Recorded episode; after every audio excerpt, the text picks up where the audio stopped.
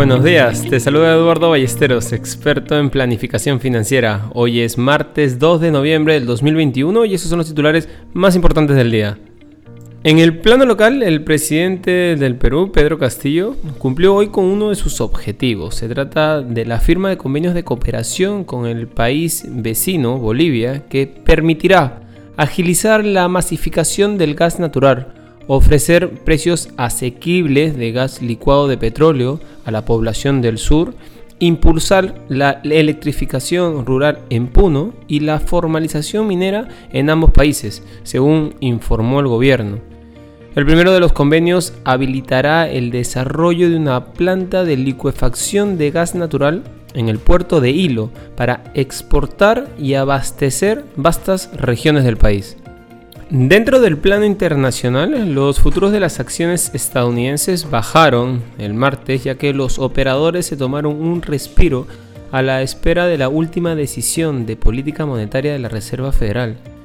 Mientras que Pfizer ha aumentado la previsión de ventas de su vacuna de COVID-19 para todo el año en un 7.5% hasta los 36 mil millones de dólares a medida que va firmando acuerdos con países para la adquisición de una dosis de refuerzo y recibiendo autorizaciones para el uso de sus vacunas en niños.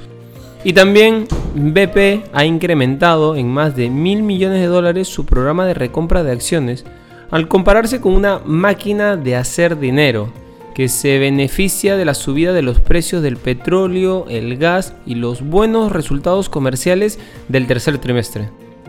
Por otro lado, te cuento que buscando hacer despegar su constelación de banda ancha, Amazon pretende lanzar sus primeros satélites a la órbita baja de la Tierra en el cuarto trimestre del 2022.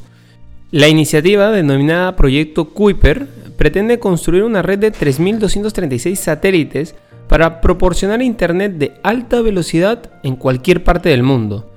Es probable que los satélites Kuiper no hagan más que aumentar la rivalidad entre el fundador de Amazon y Blue Origin, Jeff Bezos, y el jefe de SpaceX, Elon Musk, ya que ha puesto en órbita más de 1.600 satélites en su constelación Starlink, el servicio en fase beta que está disponible actualmente en 18 países.